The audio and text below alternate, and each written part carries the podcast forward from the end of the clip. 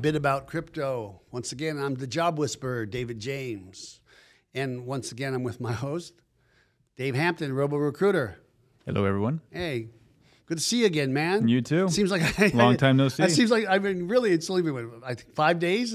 Yeah. seems like I haven't even seen you. Uh, Where you been? What are you doing? I'm coming to the office, just like you. Really? yeah. I'm there from 2 a.m. to like 3:30 a.m. I don't see you. Well, I'm sleeping during those times. Yeah, and so anyway, once again, I want to say uh, thank you to all the supporters. It happened so quickly. It didn't happen fast. yeah. It happened Yeah. fast. And uh, so, uh, yeah, we're we're um, we're together here with uh, a bit about crypto. We talk about a bit about crypto as it relates to blockchain and cryptocurrency and jobs and the market and things that are changing. And um, as everybody knows, I've been a recruiter a long time, and David's been a recruiter not as long, but coming on a long time. And uh, we actually transitioned a few, I don't know, almost a year ago. And we said, hey, we're going to start recruiting in the cryptocurrency space.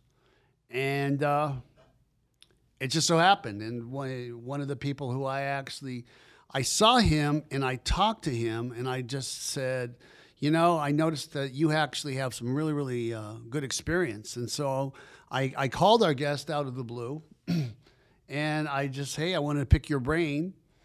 And, you know, he's, he had a lot of things to say as he thought about crypto. And I went, you know, this is somebody. Uh, then we started, we were going to do the podcast. I knew immediately, uh, actually, I knew immediately when I spoke to him that he's the type of person I'll go to for more information. So, but anyhow, hey, so so what's going on as far as in your life, David, as far as cryptocurrency or anything job related is important? What are you what are you seeing happening?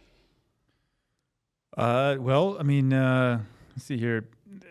As we, we've been discussing, the, the uh, you know, we're on a we're on a precipice of, of something that uh, it's gonna it's changing us by the by the minute, right? Mm-hmm. And I mean, I'm not talking about the transactions that you can do with cryptocurrency. I'm talking about the uh, type of things, type of uh, jobs that are out there that are going to be switching from the technical side to over to uh, the crypto side in terms of the engineering In the blockchain, and yeah. coding. Yeah. So I mean, it, it's it's a it's a very interesting world. I mean, it's it's I'm excited because we are at the beginning of an industry that's starting up versus an established industry like the one we've been in before, construction. Yeah, and like t- like quoting Dan Held, how he said that in 1991 the internet, half a percent of people were using the internet in 1991, and now 60 percent of the world Right. is using it. And right now, as far as blockchain We're at blockchain half a crypto, percent. we're at half a percent. Right. Right. So we, we, it's like the internet in the beginning. It's like well, you you can't get Netflix. Yeah, and it's it's exciting because we don't. There's a lot we don't know. There's a lot you know we, we seem to know, oh. and there's a lot in between. Well, speaking about a lot that I don't know, our next guest reminds me about how much I don't know, and I, I don't say that lightly. He's he's really really really impressive guy. I mean, and I I speak to a lot of candidates, and I have spoken to a lot of candidates. Right? He's got a bachelor's degree in uh, well, he's got two bachelor's degree. He's got a bachelor of arts in international studies from the University of Pennsylvania, and he also has a double degree, I guess, bachelor's of science in economics from the University of Pennsylvania- concentration management and real estate. He doesn't have his GPAs up here, but you're going to tell that they were high. He also has a master's in global finance from NYU, Stern's Business School. That you say it's the best. Now you did go to NYU for your master's, I did. I so did. you're not biased at all. You say it's the best. I mean, when I was going to school back then, it was rated the best. Well, I, I mean, when you when I see candidates that have the Stern MBA, I go, I, I I'm going to take a listen. Yeah, but I he mean, also it's got to be at least top three. I mean, yeah, but the dude also went to Hong Kong University of Science and Technology Business School in Hong Kong. He's probably going to tell us about that. He's worked in wealth management as a client advisor. You know, that first job figure, kind of like how we figure out what we're going to do when, when we grow up, Right. Right out of school, right? And except he started using his degree right away, right? right, right, which is which is an important. Which thing. is So- which is unusual right. in today's. so he did. He didn't. He didn't have hundred thousand dollars in debt and go to work at Starbucks. Right. Working for the guy Yeah, who quit high school right. in tenth grade. Right. Right. Who would be his boss, like a lot of kids have. Right. Then he worked for Lazard Asset Management. Right. And he, he's there for like twelve years, and he's going to talk about that. But he was the vice president and cl- client portfolio manager, right? And you know, and the reason guys like this because they, they understand how money, currency, commodities, Yeah. yeah, uh, uh, securities, how they move and what type of Old behavior they school saying, right? Follow the money. Yeah, but it, it's got to go into cryptocurrency, right? And I, I know he's taken a, a- another role, right? And I'm going to let him talk about that. And so I very much want to welcome today's guest, Eduardo Abreu. Abreu. Sorry, I wrote it down so I said it correctly. Abreu. Sorry about that. Edward, thank you so much for joining us Yeah, thank on you. the show, coming on today and talking Pleasure to about it. here. How are things going with you, man? Doing all right. The more I delve into the crypto space, the more I realize I don't know. Yeah, right. It's it's a, That's the beauty of it, isn't it? It's an exciting time. It's like everybody just landed on the moon, and it's like, hey, you know, you can eat those. No, you can't. It looks like sand. I know it looks like sand, but you can actually eat it. So uh, this is my typical icebreaker. Just yeah, you you don't lack shyness or confidence, but I'm gonna say to you, as I say to all my guests, how did cryptocurrency find you? So when we spoke, I believe I alluded to this, but back in I think it was 2015, um, Bloomberg Markets uh, magazine had Blythe Masters on the cover.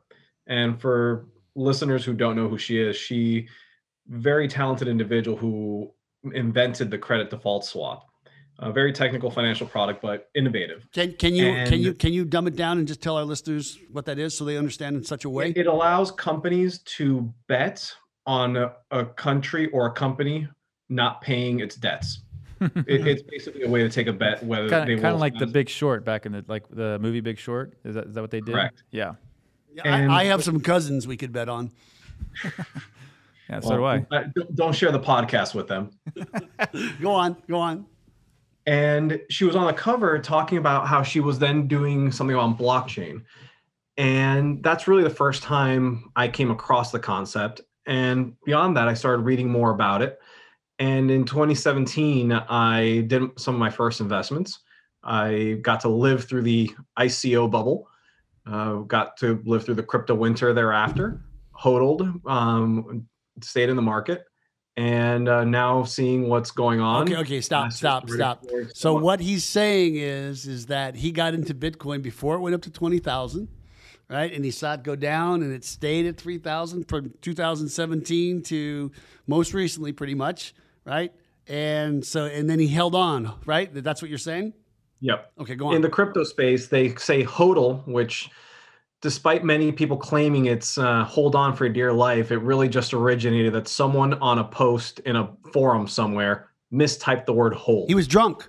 He was drunk. Yeah. so he mistyped the word and it stuck. Now in the crypto space, to hold on and not sell is called hodling, mainly because of a typo. So go on. So go on about you. So the crypto winter, right? Yeah, so kind of kept stayed in the market, and uh, last year I think it was started experimenting with what's called yield farming, where you can deposit your tokens in one sort of uh, mechanism to then leverage it and earn a higher return on another mechanism, and in essence, try to do some of what banks normally do, but as an individual. Uh, if you think about the ethos behind crypto, it's all about being self-sovereign and being your own bank.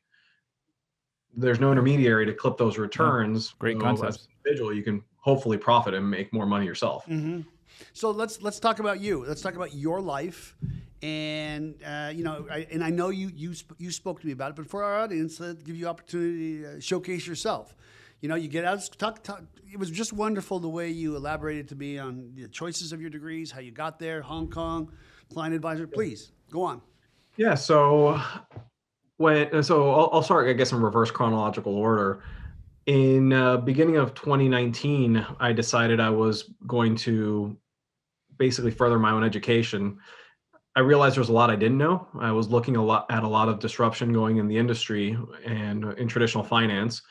And I said, well, I know I don't know things. So I first went and got a certificate in fintech from Oxford University. Their Said School of Business had an online program.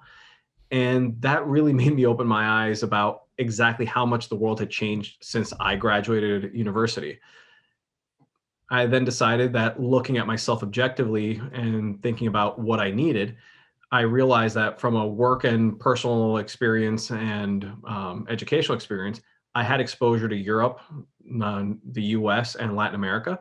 But when I looked around the world, I didn't really have exposure to Africa, Middle East, or Asia. And looking at where most of the growth is, and at that about 40% of the crypto industry is based out of Asia, I decided that I need to have some exposure there.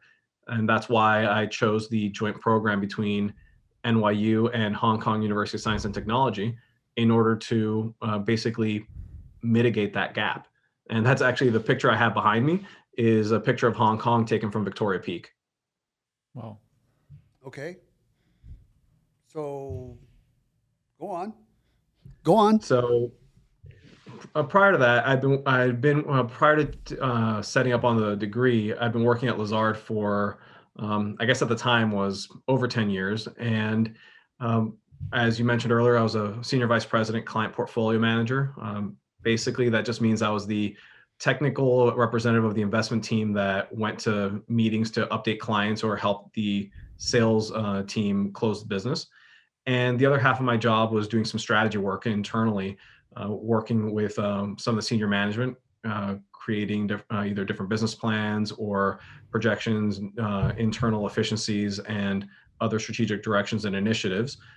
Created a fintech roadmap, um, kind of born out of my renewed and uh, sort of revamped sense of fintech and propose that to the firm. And before that, uh, client advisor at UBS Wealth Management, uh, very much more on the client facing side, helping high net wealth individuals uh, decide what to do with their money, how to allocate, and ensure that they were meeting their goals. And before that, I was in the university, uh, joint degree, international studies and business, uh, studied abroad in France, and uh, that's kind of my journey in a reverse chronological order. Wow, man, that's, a, this. We got a renaissance man here, right? I don't know about that. I, I, definitely wouldn't call myself that. There's a lot I know I don't know. No, no, we'll call you that. go on. What are you gonna say, David? I was so so. What is it? What, what what do you do right now? What's the what's the current gig? So I'm a general partner at a small firm called uh, Polymath Principal Partners. They operate under uh, the name P3 Capital. I'm trying to build out an advisory business for them, and uh, part of that entails having well we registered and have an ria helping clients with asset allocation model portfolios and the like. Um, also advising clients on um, either go to market strategy or um, different ways to extract efficiencies or position themselves for future disruption. Uh, among them we work with a um, caribbean free trade zone helping them with a multi-vendor e-commerce platform that we're now branching out beyond goods to services given that's a very talented and educated workforce, uh, we realize that the opportunity for, well, let's call it Gen 3 services is greater than for Gen 2 services. Uh, so we're trying to position them for that. And I was working with a um, US based broker dealer that was launching a robo advisor in Peru. So uh, helping uh, foment the uh, and build out the go to market strategy. When do you sleep, man? Um, usually at night. no, it's just, it's impressive it's impressive, and and also your your your ability for recall and the way you talk about these things. It might be you just say, "Dude, this is what I do every day," but to me, I'm fascinated, and that's not a backhanded compliment. So you're too kind. Yeah, uh, tell my wife that.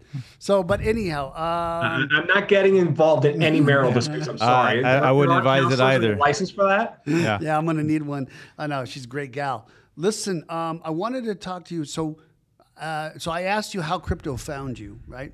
But yep. and, and i have got an experience with a lot of candidates, a lot of a lot of candidates. Uh, like I, we we spoke uh, a few days ago to a uh, a guy a guy and a gal who are just college age, and they just they they literally they're working for their dad as a recruiter. I actually taught his dad how to be a recruiter a long time ago. That's a whole different story. And they said, look, we are losing positions to automation, right? And everybody's getting this aha moment. I mean, you know, they've been talking for years about, hey, robots are coming to do this. We see them, they vacuum for us all day. We've got artificial intelligence. But everybody has their aha moment and puts an idea. So, so I mean, David's aha moment, uh, my co-host, was was me. I, I kept talking about uh, Bitcoin, Bitcoin, Bitcoin, And he's like, yeah, whatever. But you know, he learned through the mentorship, right? Because learning about blockchain and, and, and Bitcoin, it's, it's a mentorship business. I just you need a mentor to do it, especially if you don't want to lose all your coins to the wrong address. But you know, I digress. And you know, just when we we were at lunch today, we were talking about blockchain. We were we were talking specifically about uh, how Cardano has signed with Ethiopia for five million student records to be on the blockchain and we talked about how LinkedIn, uh, you can't just reinvent yourself after you get fired a couple of times. So yeah, I never worked there. And he's, he's over at the soda machine getting a refill, and he says, "Hey, how come somebody hasn't done a re- resume service that's on the blockchain? How come LinkedIn hasn't done it?" And I said, "Well, I'm certain LinkedIn doesn't want to do that because you know people say, well, I guess I'm not going to be a subscriber anymore." But what I saw happening is, is they, you know, and literally this happened just half an hour before this podcast. I watched him go, hey, this would be a good idea for blockchain. Now, it's a simple idea because he's had the aha moment of what blockchain is.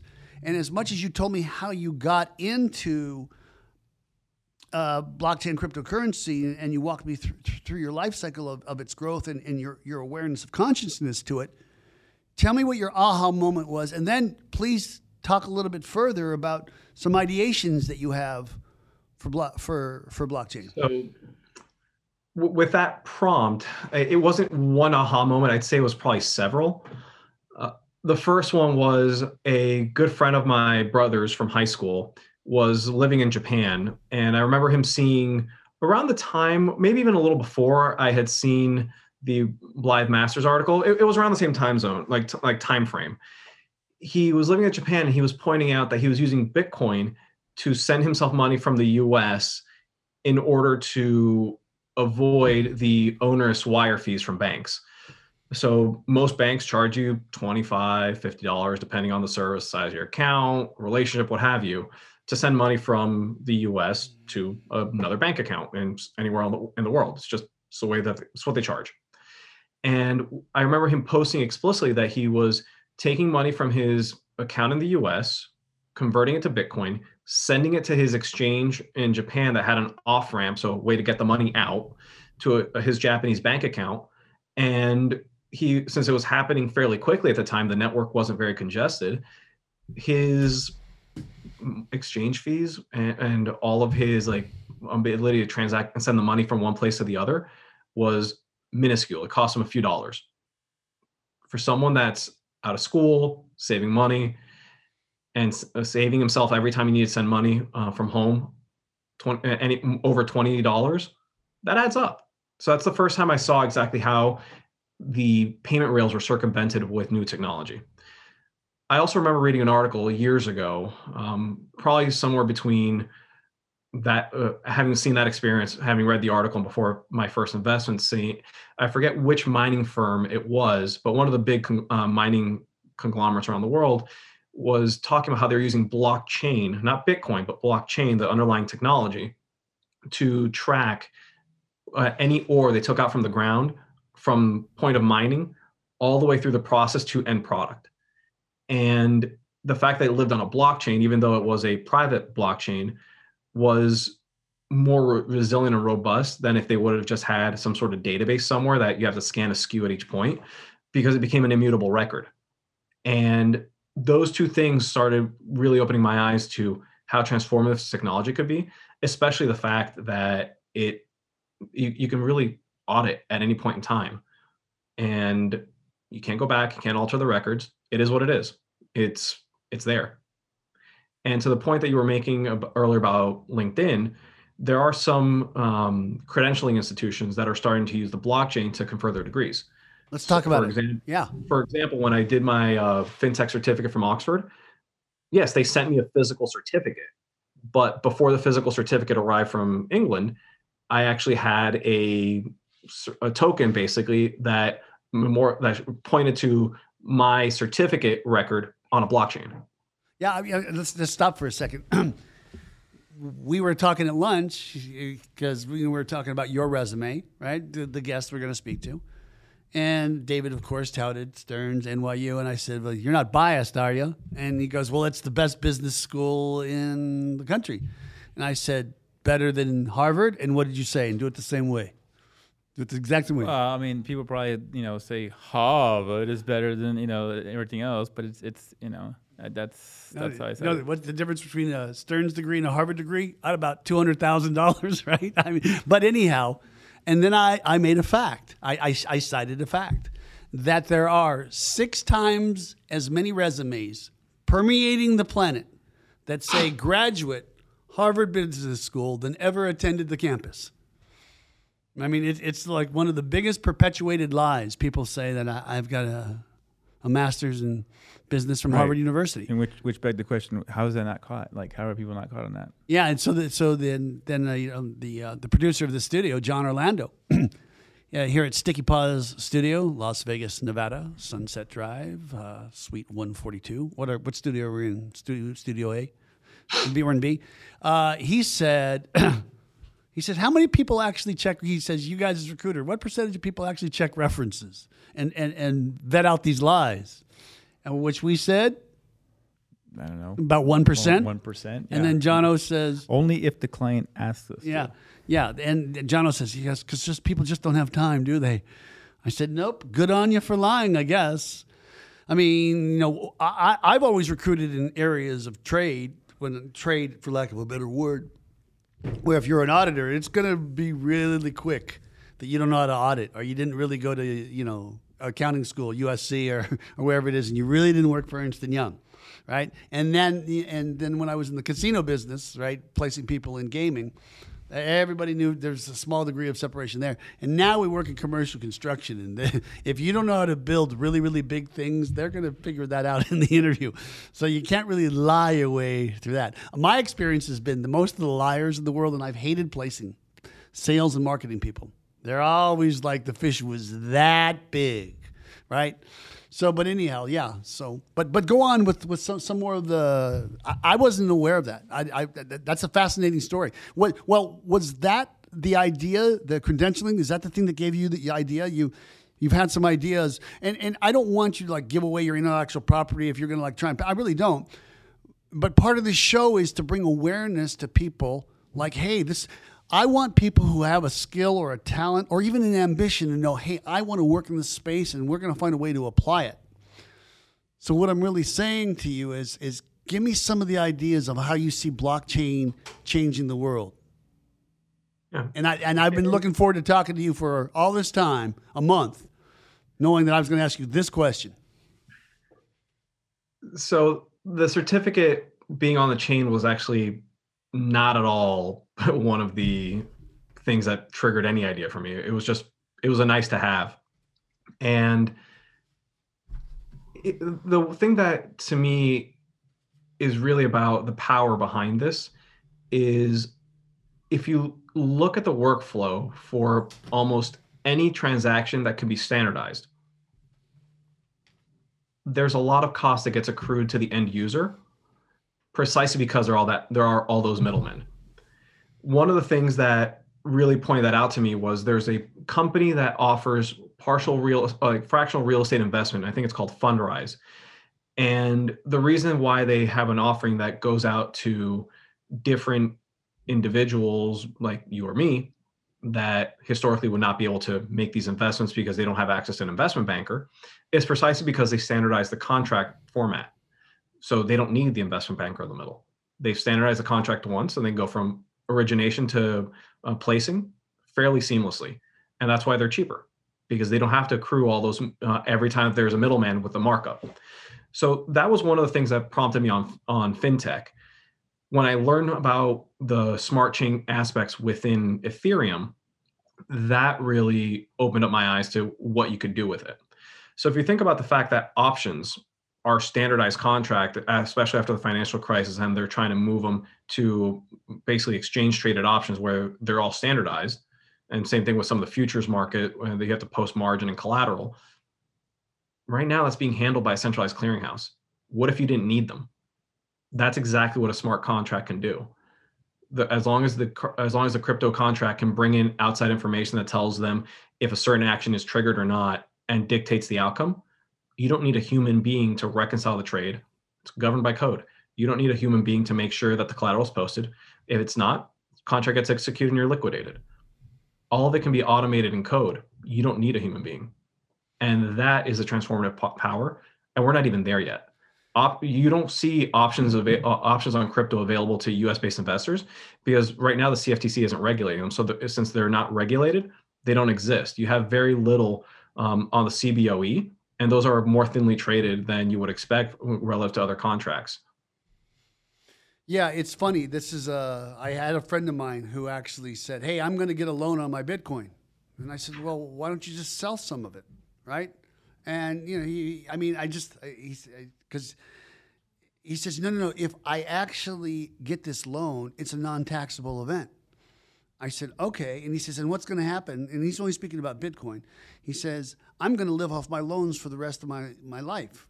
And I said, well, how are you going to do that? And he explained to me, he says, well, what I'm going to do is I'm going to get, uh, I'm going to get 35% of my Bitcoin, right? And he's got quite a bit of it, right? And I'm going to get that money, and it's interest only for like a year. But by that time, the price of the Bitcoin has gone up like 100%, 200%. Now he's going to take another loan and he's going to keep taking another loan, et cetera, et cetera. Now, whether that's going to work or not, that's, that's, that's in the future. However, here's what he did. He actually filled out an application online, spoke to no human being. I mean, it was just very minimal stuff. Did not provide any type of ID, social security number, driver's license, you know, rental agreement proving he was who he was. And then he literally sent a Bitcoin to this this organization. I'll even plug him. I mean, I think he said it was BlockFi. And what ends up happening is he says the next day, twenty thousand dollars was in his bank account. The very next day, right? And so then he said, I had the money. I just kind of wanted to see how it worked, and et cetera, et cetera. And then and then he he paid it off, right? And they, they didn't put the the coin back in his wallet the next. They didn't give him the collateral back the next day, right? But it took him like I, I think they wait like a week and a half to make sure that there's no monkey business with the way you paid it back, right?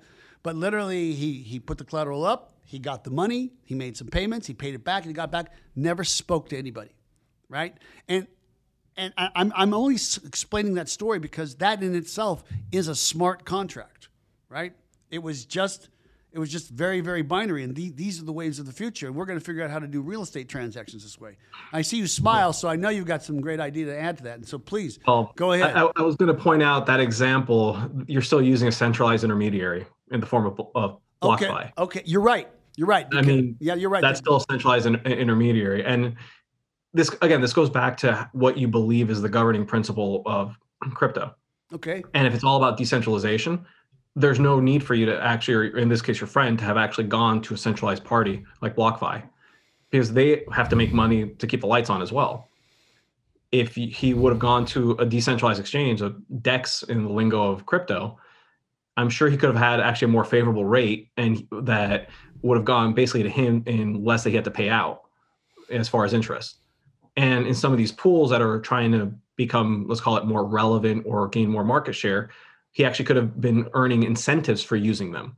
I know that there's some protocols out there that there's a way that you could deposit collateral. So you're getting your interest on your collateral, plus you're getting an incentive token in a uh, so an incentivized rate on a different token. So right now you have you're basically getting two forms of remuneration for your uh, for your for your collateral. Then when you take out the loan, you, yes, you have to pay the loan on the collateral, which is a little higher but they're also paying you in an incentive token that works to offset the rate that you're paying on that loan. Got it. So if you think, so if you think about think, that, yeah, uh, yeah, we, you about it, you're being incentivized by that protocol to take out a loan precisely because they want to get more traction. And yes, you're getting paid in their native token, and you have um, pricing risk that the price moves up or down from where you bought it. So it could go with you or against you but they're basically paying you to take out a loan. Yeah, yeah, we're very. So, oh, I'm sorry, some of the analysis I saw earlier this week, in that situation, your buddy could have wound up an extra net another two percent because of the incentives or more. But in the case of having a centralized intermediary, again, there there's going to be some slippage and friction. So it depends how far down that rabbit hole you want to go. And I would assume that if he paid it off using traditional fiat, that's probably why they waited to return his collateral in yeah, these protocols. Yeah, since he it's did. all he did. It was an ACH out of the bank. If it if it's all these protocols that are decentralized and it's purely on chain, there's no reason why he would have waited. All they would have needed was for the block to be or or whatever um, chain he was using to process the transaction and validate it, propagate it through the system, and all his coins would have been returned to him. Yeah, that, that's that's really a, a, a funny thing because um, we talk about blockchain and we love the decentralization of it. Yep. Know, I was speaking on previous podcast about no one can confiscate Bitcoin, right? No one can come to the blockchain and take it away unless you give up the keys, right? But what people don't understand is when we talk wallets, they say, "Well, I've got my wallet on Coinbase." It's like, no, you've got your coins in a Coinbase wallet, and they're um, administered and supervised by the the vested power of the United States government. And if the government decides that you should be parted from your Bitcoin while it's at Coinbase, Coinbase is not going to side with you. They're going to side with with them. Right. Right. It's, it's like a, it would be like the equivalent of a deposit a, a deposit box. Yeah.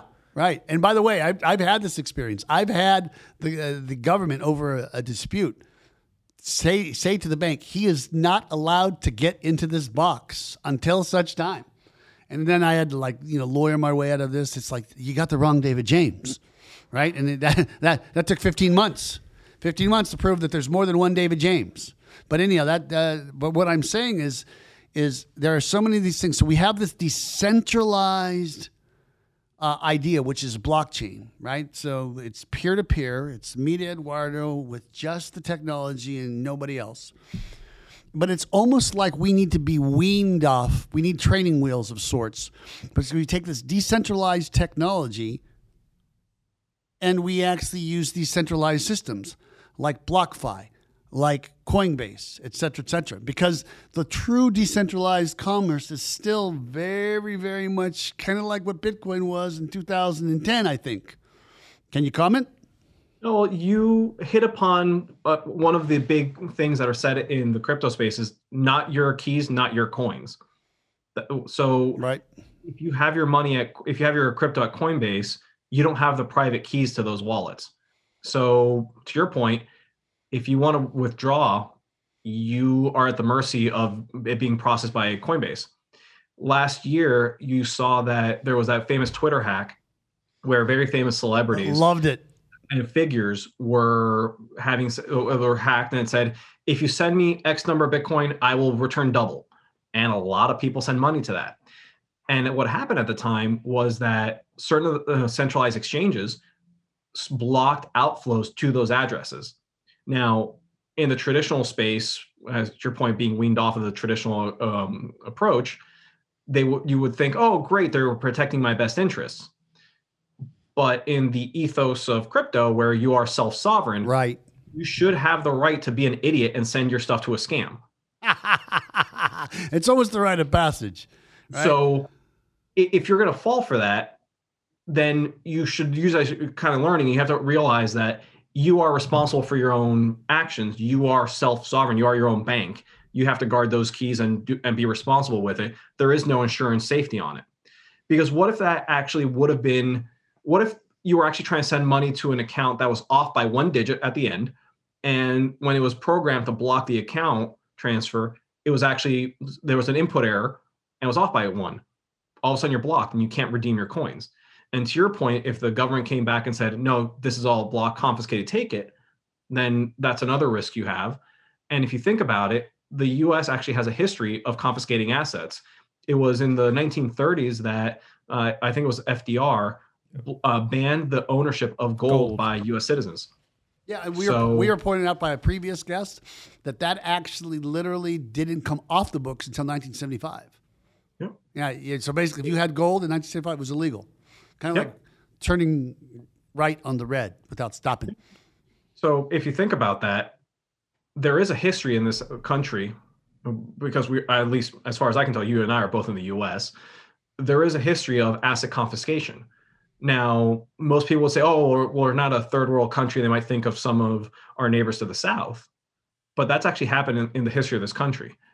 So, if you're really a believer of crypto, if you're really bought into the ecosystem, you're going to want to own your own you want to actually have custody of your own assets you're going to want to have your own private keys precisely to mitigate the fact that there is a risk of asset confiscation plus you also don't have slippage when you transact to the same extent that you would if you're going through an intermediary that's uh, basically marking you up. So if a friend or a loved one says to you, "Okay, I want to buy Bitcoin or some crypto," right? And what do you do? What do you tell them? I well, funny you should ask. I had a conversation with a friend of mine earlier today. Of course you did. I I literally said, "Here's a referral code to one of these services. Just buy your first amount, get comfortable with it, and then I'll walk you through before you invest further. 100%. What you need to do to set up um, some of your wallets, your keys, and how you set it up so that you can take care of it yourself. But just put in a nominal amount that you're willing to lose just so you can have your price of admission, your price of education, as it were. Yeah, that's right. That, I, I literally say, I tell people, just go to Coinbase. Is that the best one?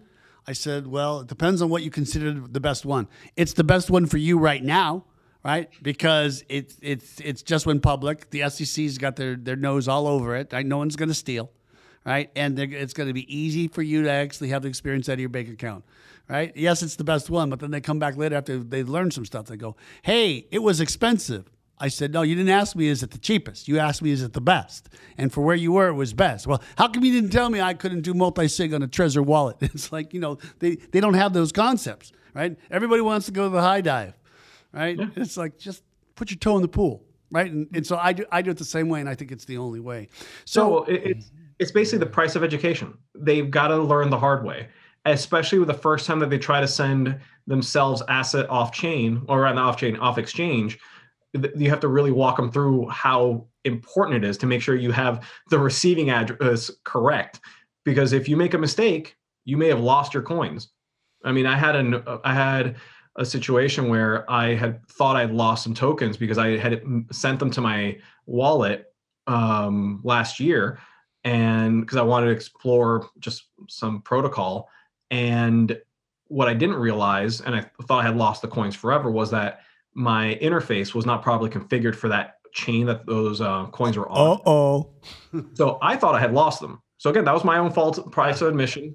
I figured, hey, I didn't realize my wallet didn't accept it. I thought it did. What I had read online said it was supported. Guess it wasn't. Sorry, I thought I lost seventy dollars. It wasn't a big deal. It was just again, just trying something out.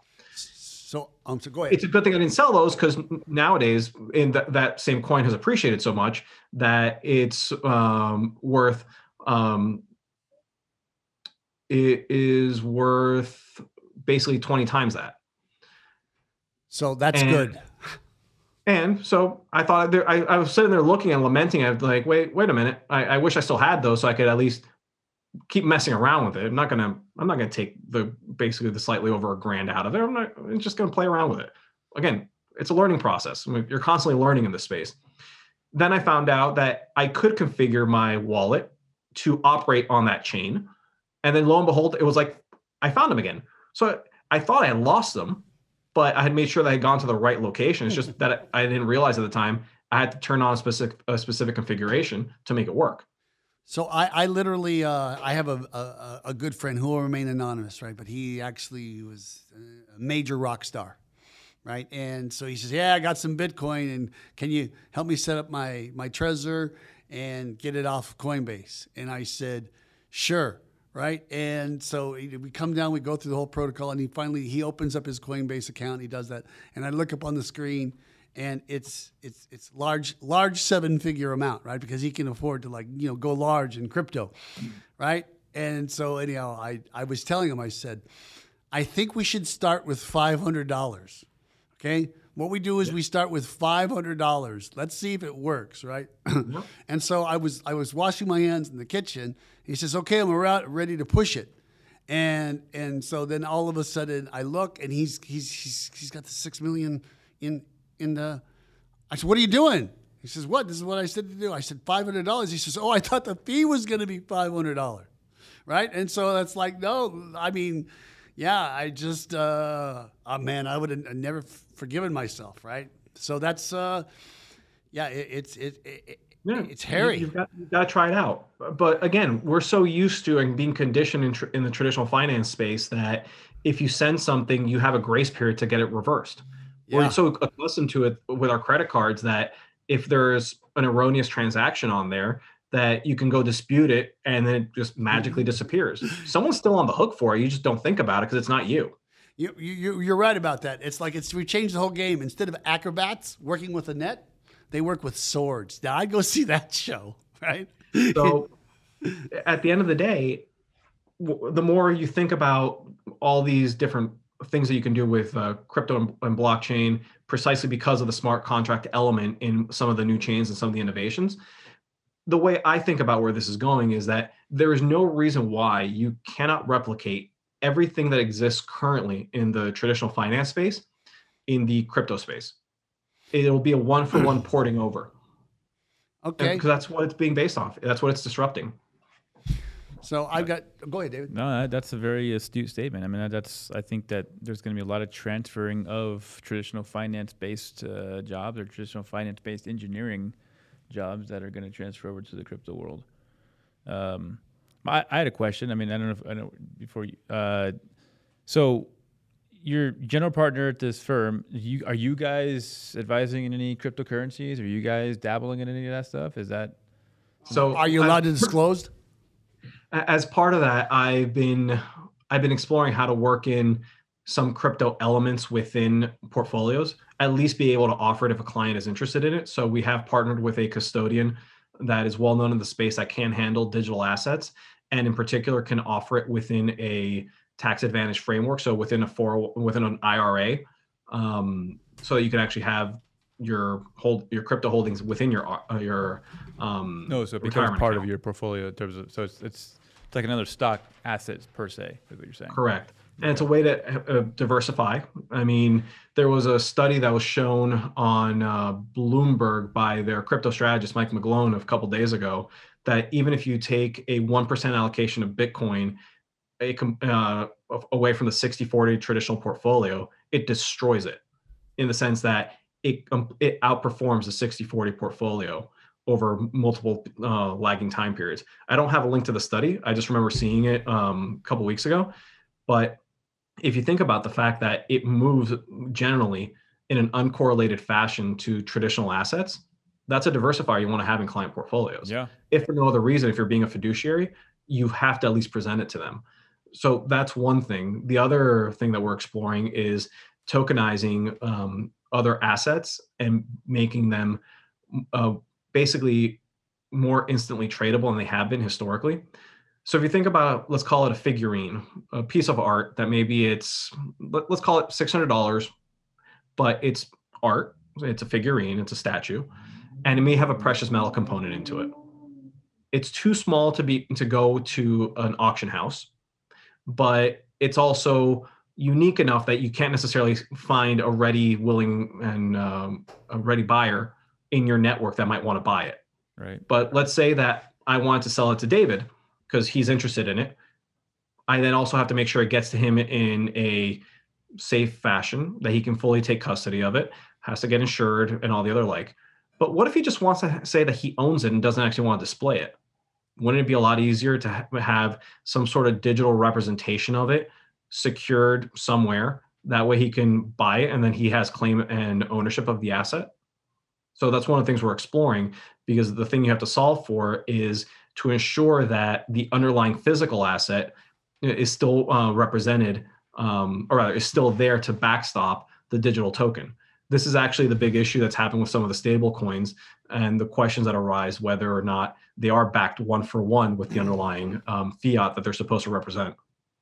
So we're gonna just pivot for just one second. Then we're gonna come back to you, Eduardo. So uh, we're gonna tout ourselves, uh, blockchainrecruiters.net, and we're gonna talk about some of the positions that we're recruiting on. All right. So I, David James, recently I told you I was gonna get that machine learning engineer. So that com- yeah, I got that.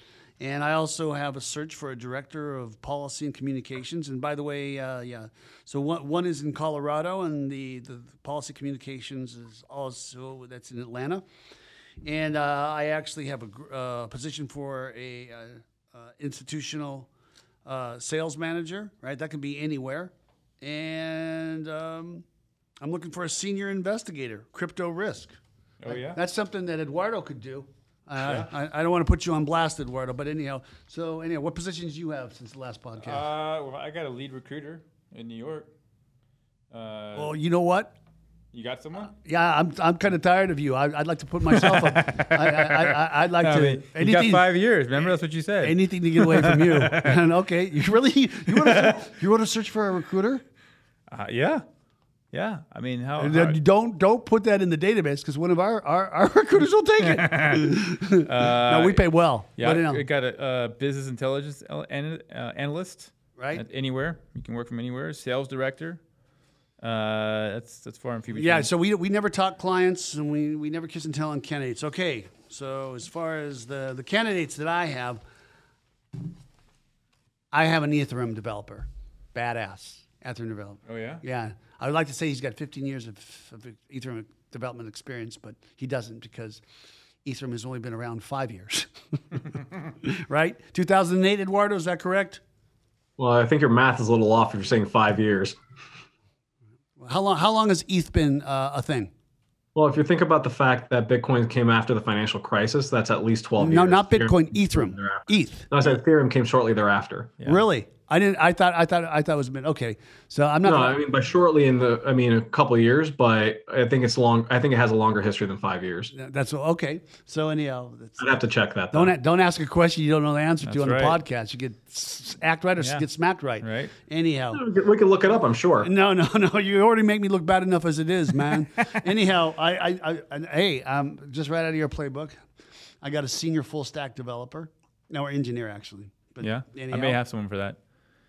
Yeah. Really? Yeah. Okay. No. And uh, I, I've got a compliance officer, and I've got a uh, director of cyber intelligence. It's, I said, well, you don't have a lot of experience. He says, well, how long has cyber intelligence been around as far as digital? Right? I mean, it's like he has actually some crypto experience. I mean, I think people are gonna people are gonna hire the the people who have the skill set and the right personality to, to get it done, kind of thing. yeah, it's going to be attitude and aptitude. Yeah. Right? It's just potential. Like, like I don't know what the future is for as Eduardo, but I know he's going to be the CEO of something great someday. Okay, And uh, David, I looked it up. You are still right by two months. It's July of 2015. all right, as you were. Now you avert eye contact as your punishment for arguing with the expert. No, I'm kidding. Yeah, I just, I, I just didn't. But I'm happy to admit when I'm off. anything when things happen so fast in crypto and it's all coming in, it's, it's like a drink of water out of the fire hose. So before we wrap up here, uh, I just, I want to say quickly you you you had touched on something is about you know digital proof and actual replicas were you talking about some type of nft do you i'm having trouble embracing the whole nft thing all right and i can only learn about it from people smarter than me and you're one of them so if Um, there's something you can say about You're very kind. Uh, You're very and, kind. and i'm very accurate okay so you're, you're a smart dude so Yeah. So go. so what's the question? N- NFT. Yeah, and, and NFTs. So people come to me because I've got knowledge of blockchain. I'm not.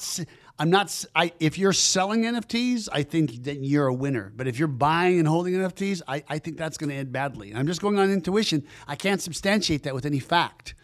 Do you do you have a, I do you have a position on NFTs, or is that just too far? Or, No, I, I do have a view, and I guess I'll sum it up by describing a meme I saw first off, and then I'll kind of delve into a little bit more about what I think about them. But if you, this particular meme, if you can imagine a congested highway going in one direction and very few cars going in the other direction, it had lettering over the congested side saying people selling NFTs, and the sparse, no traffic, very few cars coming at you said people buying NFTs. So there are definitely uh, the impression is definitely there are more sellers than buyers, and some of the perception we have about very expensive NFTs, I think it has to do with what's reported in the media, because there are a lot of NFTs that sell for a lot less.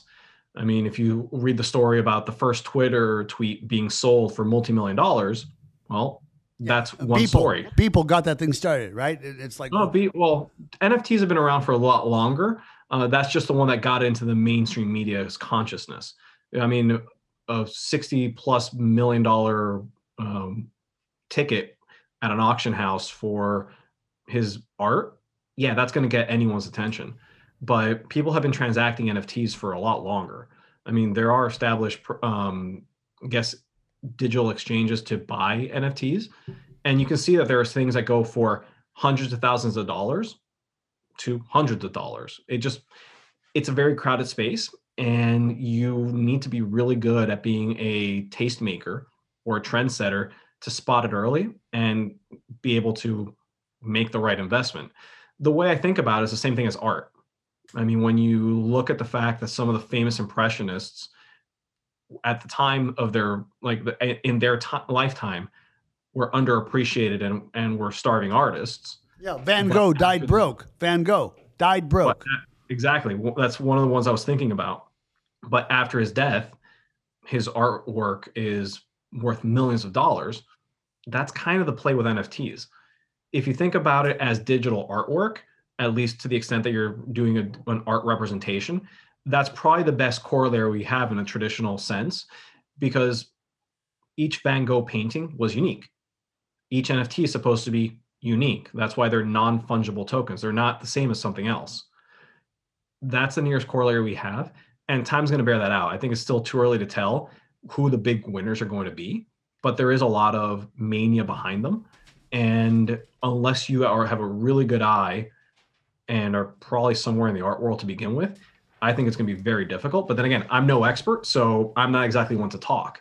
I actually think that one of the interesting implementations of NFTs outside of the artwork uh, is in um, games where you have tradable in-game assets that are represented by NFTs, because at that point there's a bigger and more understandable supply demand dynamic.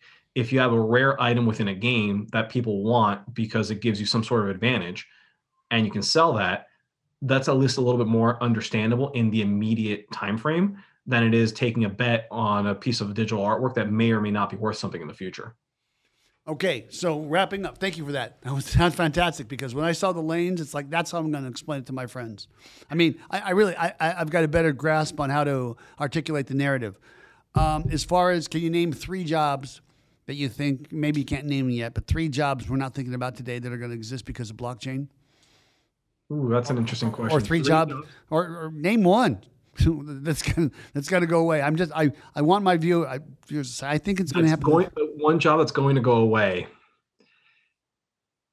So if you firmly believe in the decentralization concept, then you firmly believe in the power of a DAO, the decentralized autonomous organization. And if you firmly believe in a DAO that is true to its core decentralized crypto, then there is no leadership structure. And if there is no leadership structure, you're going to see the C suite evaporate. But that is assuming that the DAO becomes a primary organizing structure in the future. And I think the jury's out on that one. Dude, we're going to have you back and we're going to talk just about that. Okay? We're not going to talk just about that. So, and by the way, the only reason I even have any sort of framework of understanding how these might operate is because I recently started at least listening in on and uh, understanding how one of these DAO communities work. Because the only way I look at it is if I don't educate myself, I can't talk about it. Or I can't even understand it myself. So I was looking at an interesting DAO that's launching. It, it basically index like products to to um, make them available. So instead of having to research a bunch of underlying tokens, they have a quantitative screen that picks them out for you, and you own one token that represents a slew of underlying assets, and they're organized purely as a DAO. There is no leadership structure it's very confusing when you walk in, but when you start seeing how things are organized, it's definitely much more of a network effect type um, type organization. So not only are we going to lose our jobs to robots, we're going to lose it to blockchain, which is a robot in itself. Well, Eduardo Eduardo Abreu, thank you so much for the the learned time you've you've spent with us. I I mean I I really I want to go further right? But I, I just believe the podcast should be no more than an hour because viewers will look at them and go, an hour and 40. I don't know if I have that much of my life, right? They're going to look at it and say TLDR, too long didn't read. In this case, too long didn't listen. Yeah. So, anyhow, thank you so much. And to my co host, Robo Recruiter, Dave Hampton, you got anything else to say to this brilliant man? A pleasure to finally getting a chance to speak with you. So likewise, thanks for having me on, guys. Yeah, and so Thank basically, I'm David James. I'm the job whisperer, and I just want to remind everybody: if you want, you're looking for me. If you need candidates for your project or any of your blockchain thing uh, items, projects you got going, you can find me at the BTC Recruiter on Twitter. That's at the BTC Recruiter. Or if you want to do it the old way, you can go to blockchainrecruiters.net. That's blockchainrecruiters.net, not com. Anyhow, so I'm David James, of Job Whispers, Dave Hampton. It's been another week. And remember, get whispered.